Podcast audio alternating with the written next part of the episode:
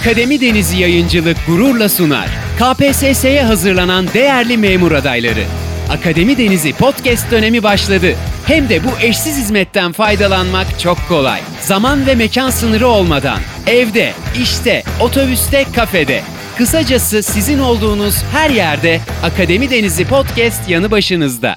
Akademi Deniz Yayıncılık'tan merhaba arkadaşlar. Ben tarih öğretmeni Melike Sezgin. Önceki derslerde 1. Dünya Savaşı'nda Osmanlı Devleti'nden söz etmiştik. Bu dersimizde Kurtuluş Savaşı'na hazırlık dönemine bir giriş yapıyoruz. Hatırlayacak olursak arkadaşlar Mustafa Kemal 1. Dünya Savaşı'nda çeşitli cephelerde görev almıştı. En büyük başarılarını Çanakkale cephesinde Anafartalar, Arıburnu ve Cokbayır'ını da göstermiş. Kafkas cephesinde Ruslar karşısında yine başarılı savaşlar vermiş. Hatta Muş'u, Bitlis'i onlardan geri almayı başarmıştı. Ve en sonunda Suriye cephesinde İngilizler karşısında başarılı savaşlar verdi. Gerçi Mustafa Kemal kaybedilen yerleri geri almayı başaramamış ama daha fazla toprak kaybedilmesini önlemiş ve İngilizleri durdurmayı başarmıştı. Mustafa Kemal askerlerini Türkiye-Suriye sınırına yığdığında tarih 30 Ekim 1918'i gösteriyor. Yani Mondros Ateşkes Anlaşması imzalanmış ve artık 1. Dünya Savaşı sona ermişti. Yapacak bir şey kalmadığı için Mustafa Kemal Suriye'den İstanbul'a geri döndü. Ama Mustafa Kemal'in İstanbul'a geldiği tarihin bir önemi vardır. Mustafa Kemal 13 Kasım 1918 yılında İstanbul'a geliyor. Bu tarih İstanbul'un işgal tarihi. Mondros Ateşkesi'nden hemen sonra işgaller başlamıştı ve ilk işgal edilen yerlerden birisi İstanbul'du. Ve Mustafa Kemal İstanbul'a geldiğinde İtilaf Devletleri gemilerinin İstanbul limanına demir atmış olduklarını gördü. Bu kötü manzarayla karşılaşıyor. Hatta yaveri Mustafa Kemal'e yaşlı gözlerle bakarak "Paşam bu günlerde mi görecektik?" dedi. Ama Mustafa Kemal ona hangi yanıtı verecek? Geldikleri gibi giderler dedi.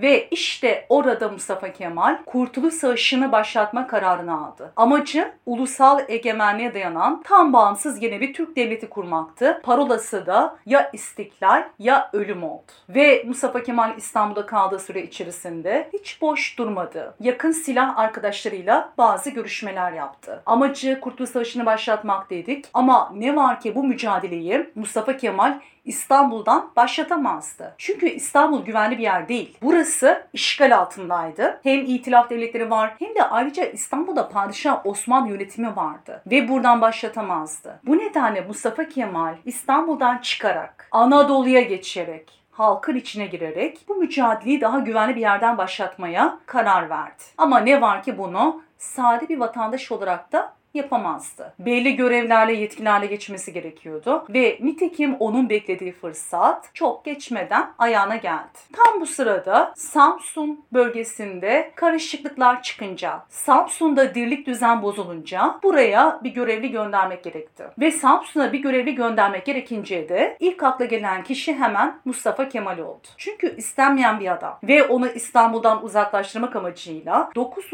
Ordu Müfettişliği göreviyle onu Samsun bölgesine göndermeye karar verdiler. Peki acaba Mustafa Kemal'e verilen resmi müfettişlik görevi neydi dersek? Şimdi Samsun'da karışıklıklar var demiştik. Burası İngilizlerin işgali altındaydı. Ayrıca azınlıklar, Rumlar burada bir devlet kurmak istiyorlar. Pontus Rum devleti kurmak istiyorlardı. Ve Samsun'da Türk halkının gerek İngilizlere gerekse Rumlara karşı başlattığı bir direniş vardı. Ve Mustafa Kemal'e diyorlar ki git o direnişi derhal bastır. Mondros ateşkesinin maddelerini bir an evvel uygula. Türk halkının elinde ne varsa silah, cephane hepsini bir an önce topla. Bu direnişi bastır diye gönderdiler. Peki Mustafa Kemal'in amacı Türk direnişini bastırmak mı dersek tabii ki hayır. Amacı tam tersi Kurtuluş Savaşı'nı başlatmaktı. Ama Mustafa Kemal Samsun'a gelinceye kadar bu amacını herkesten sır gibi sakladı. Gönderilme amacının tam tersi bir amaçla Samsun'a doğru yola çıkacak. Ve şimdi Mustafa Kemal 16 Mayıs 1919'da 9.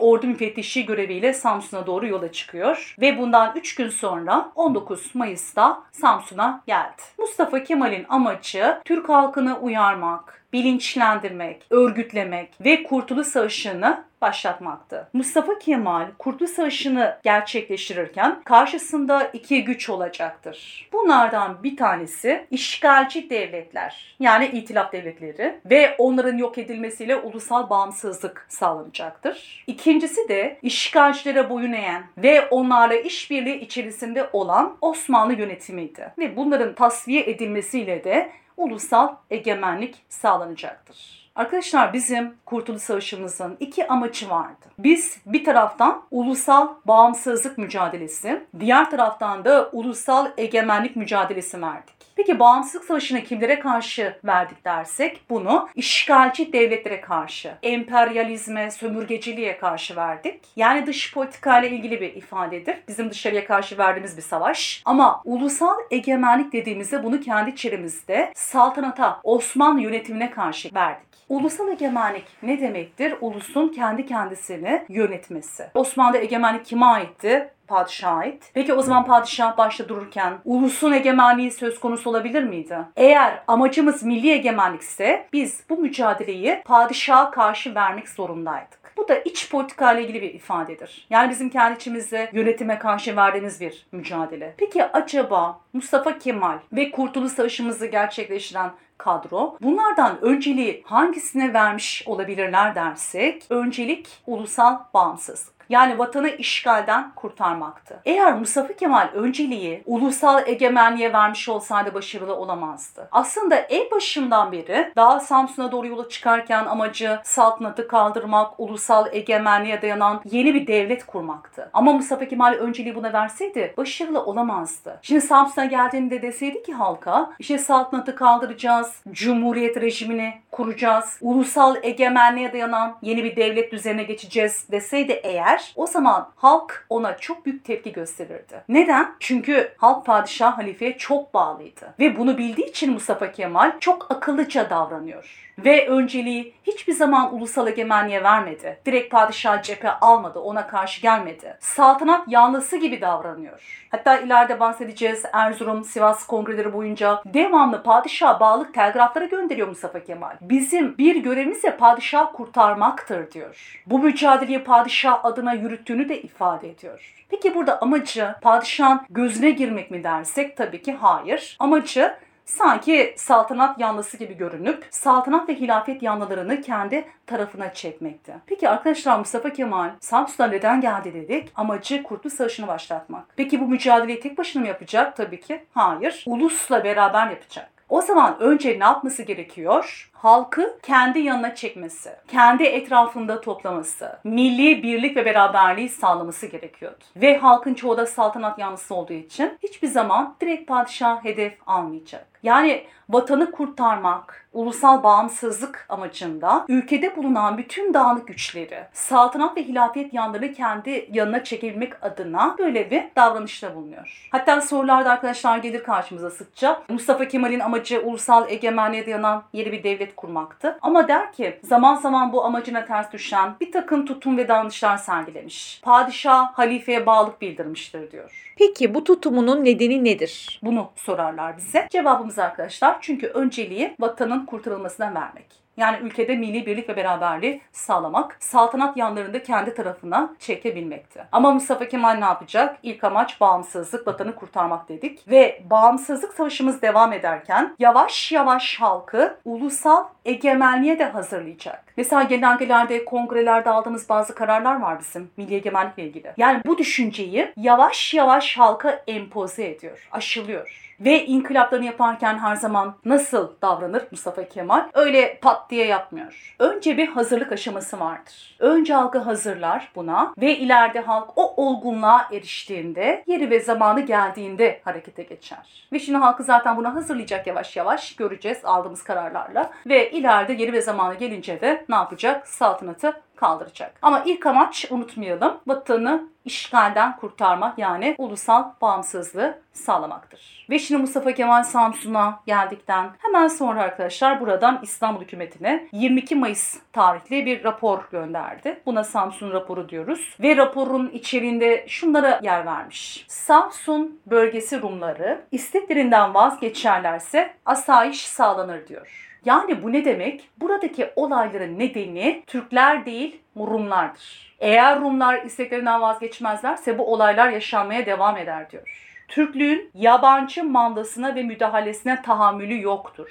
Yunanlıların İzmir'de hakları yoktur diyor. İzmir Mustafa Kemal Samsun'a gelmeden 4 gün önce 15 Mayıs'ta işgal edilmişti ve bu raporunda İzmir'in işgaline de yer verdi. Haksız bir işgal olduğu ve Türk milleti tarafından kabul edilmeyeceğini belirtti. Ulus, ulusal egemenlik ilkesini ve Türk milliyetçiliğini benimsemiştir gibi bir takım bilgilere yer verildi. Ve Mustafa Kemal bu raporun ardından ne yapacak şimdi? Samsun'dan Havza'ya geçti ki Kurtuluş Savaşı'na işgal edilmemiş güvenli bir yerden başlatmak istiyordu. Ve Havza'ya geldikten sonra 28 Mayıs 1919 tarihinde Havza genelgesini yayınladı. Peki Havza genelgesinin yayınlanma nedeni nedir dersek? Ulusal güçlerin birlik ve beraberliğini sağlamak için ulusal bilinç ve heyecanı canlandırmak ve halkta işgallere karşı bir tepki yaratmak. Yani halkın işgallere karşı tepkisini ve tavrını saptamak istiyor bir nabız yoklamak istemiş. Yani halk işgaller karşısında nasıl bir tepki gösteriyor? Nasıl bir tepki gösterecek? Burada özellikle Mustafa Kemal halktan mitingler yapmalarını istedi. Havza deyince aklımıza arkadaşlar direkt bu gelsin. Yani işgalci devletlere karşı protesto yürüyüşleri, gösteriler, mitingler düzenlemelerini istedi. Peki burada amacı nedir dersek amacı tabii ki ulusal heyecanı ve bilinci oluşturmak. Yani halkta işgallere karşı bir tepki yaratmak istiyordu. Düşmana boyun eğmeyin ve işgallere karşı protesto yürüyüşleri, gösteriler, mitingler düzenleyin dedi. Hatta Havza mitinginde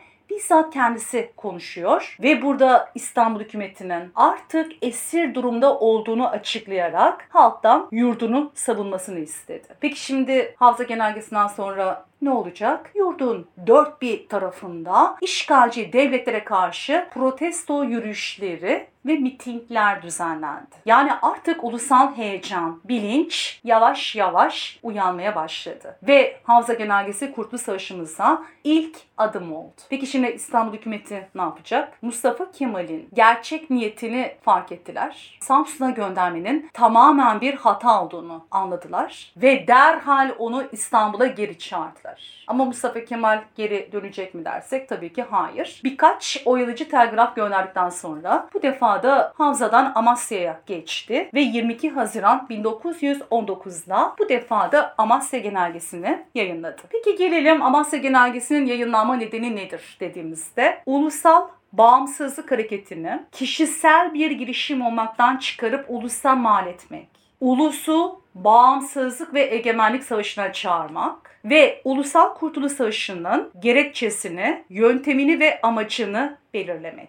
Yani burada Mustafa Kemal bir plan, program yapıyor. Yakında Kurtuluş Savaşı başlayacak. Ama bizim gerekçemiz ne? Neden bu savaşı yapacağız? Peki amacımız ne olacak? Yani ne uğruna savaşacağız ve yöntem olarak da neyi benimseyeceğiz? İlk defa bunlar Amasya Genelgesi ile halka açıklandı. Mustafa Kemal bunları halka açıklıyor ve halka bu konuda ikna etmeye çalışarak onların Kurtuluş Savaşı'na katılımını ve desteğini sağlamak istedi. Peki şimdi sorularda arkadaşlar gelir. Amasya Genelgesi'nin maddelerini verir. Hangi madde gerekçedir, hangisi amaç, hangisi yöntemdir? Bu şekilde sorularla karşılaşabiliyoruz. Mesela birinci maddeye baktığımızda şöyle diyor. Vatanın bütünlüğü, ulusun bağımsızlığı tehlikededir. Bu Kurtuluş Savaşımızın bir gerekçesidir. Vatanın bütünlüğü, ulusun bağımsızlığı tehlikede. Gerekçe. Peki neden tehlikede? Hemen ikinci maddeye bakalım.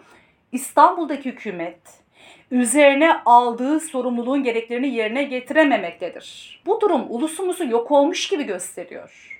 Yani İstanbul hükümeti görevini yapmıyor. E bu da bir gerekçe. Peki eğer o görevini yapmıyorsa o zaman iş kime düşüyor? O zaman iş ulusa düşüyor. O zaman ulus kendi kendini kurtaracak. Ve zaten üçüncü maddeye baktığımızda en önemli maddesi ulusun bağımsızlığını yine ulusun azim ve kararı kurtaracaktır diyor. Arkadaşlar bu maddede Kurtuluş Savaşı'nın amaç ve yöntemi vardır. Ulusun bağımsızlığı derken bu amaç. Amacımız ulusal bağımsızlığı sağlamak. Peki bunu ne kurtaracak? Ulusun bağımsızlığını, ulusun azim ve kararı kurtaracak. Bu da yöntemdir. Hatta bu maddenin bir önemi vardır. İlk defa Mustafa Kemal bu maddeyle üstü kapalı olarak ulusal egemenlik fikrine yer verdi. Demin bahsetmiştim. Yavaş yavaş halkın milli egemenliği de hazırlayacak diye. Ve şimdi ilk defa Amasya Genelgesi'nde bakın başladı. Peki o güne kadar Türk ulusu hakkında her zaman kim karar verirdi Osmanlı'da? Her zaman padişah karar verirdi. Ama şimdi ilk defa bir anlamda onu yok saydı. Ulusu padişah değil, yine ulusun kendisi azmi kararıyla kurtulacak dedi. Peki bu karar ileride Türkiye'de neye geçileceğinin ilk işareti olabilir. Karşımıza sıkça gelen bir soru arkadaşlar. Cevabımız Cumhuriyet yönetimi. Yani ileride ulusal egemenliğe dayalı yeni bir devlet düzenine geçeceğimizin ilk işareti olan karardır. Sonra dördüncü maddeye baktığımızda ulusun durumunu ve haklı sesini bütün dünyaya duyurmak için her türlü etki ve denetimden uzak ulusal bir kurulun varlığı gereklidir. Bunun için Anadolu'nun her yönden en güvenli yer olan Sivas'ta ulusal bir kongre toplanacaktır diyor. Ve bütün illerin her sancağından halkın güveni kazanmış 3 delegenin olabildiğince çabuk yola çıkarılması gerekmektedir.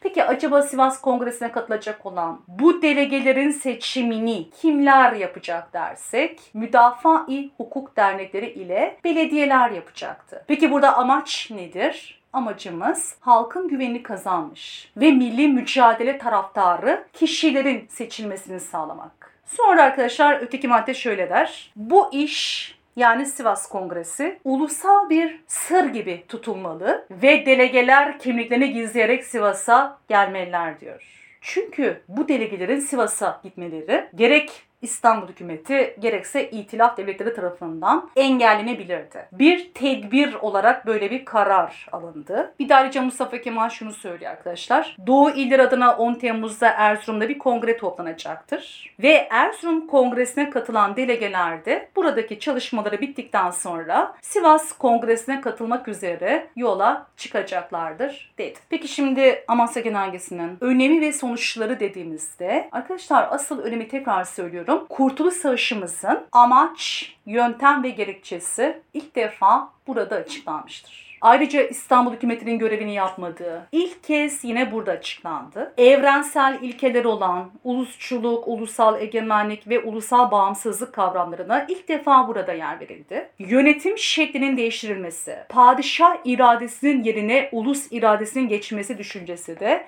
ilk defa burada açıklanmıştır. Ve şimdi Amasya Genelgesi hem işgalci güçleri hem de İstanbul hükümetine karşı çıkmayı amaçlayan bir ihtilal çağrısıydı. Ve bu nedenle gerek İstanbul hükümeti gerekse itilaflar tarafından çok büyük tepkiyle karşılandı ve İstanbul hükümeti Mustafa Kemal'in 9.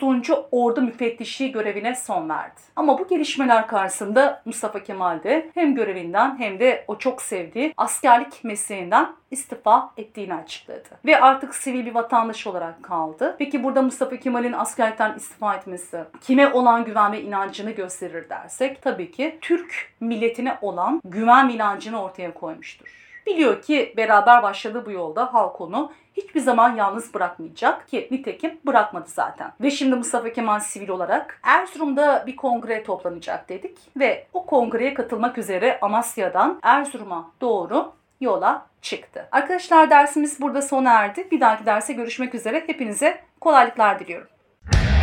Bugün çıkmış olduğun memurluk sürecinde yeni şeyler öğrenerek hedefine biraz daha yaklaştın.